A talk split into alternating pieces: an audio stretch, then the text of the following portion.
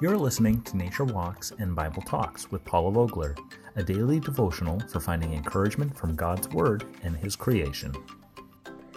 If it looks like a duck and quacks like a duck, it is a duck, or so the saying goes. What if it doesn't exactly look like a duck you're used to seeing? Find out more after our verse today found in Psalm chapter 16, verse 8.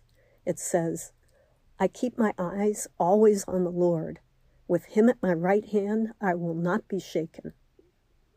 So, the duck I was referring to in the introduction is a common eider. It's a duck that is well known for its soft, insulating down used in clothing and blankets to keep us warm and toasty on a cold day. The bird's scientific name, Somateria mollissima, actually means softest down body. But don't worry, while the females pluck down from their breasts to line their nests, people collect the down from the nests and wash it after the ducklings leave without harming the birds. When I think of ducks, I think of the typical mallard.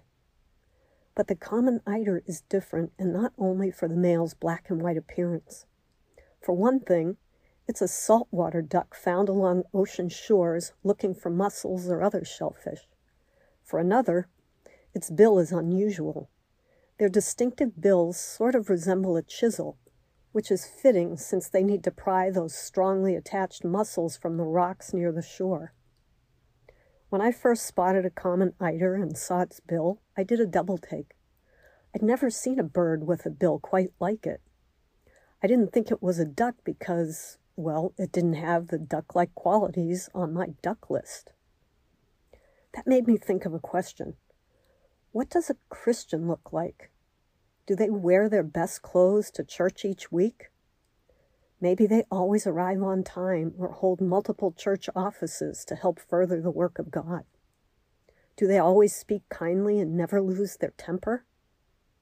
By outward appearances, I can think of a lot of people who meet all the criteria I just listed and would be considered good Christians.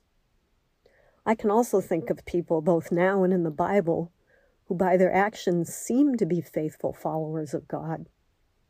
Take Judas the money keeper for the disciples, diligently looking to make sure money wasn't wasted but could be spent on the poor instead, or so he said. We know how his story ended with the betrayal of Jesus for 30 pieces of silver. How about Ananias and Sapphira, dedicated members of the early Christian church, or so it seemed? You can read their story in Acts chapter 5, and you'll see that looks were deceiving as they reneged on promises they made. Outwardly, they all seemed to have it together, yet inwardly, their faith was as dry as the hills of Gilboa, as some Christian writers say. So, what is really the true measure of a Christian?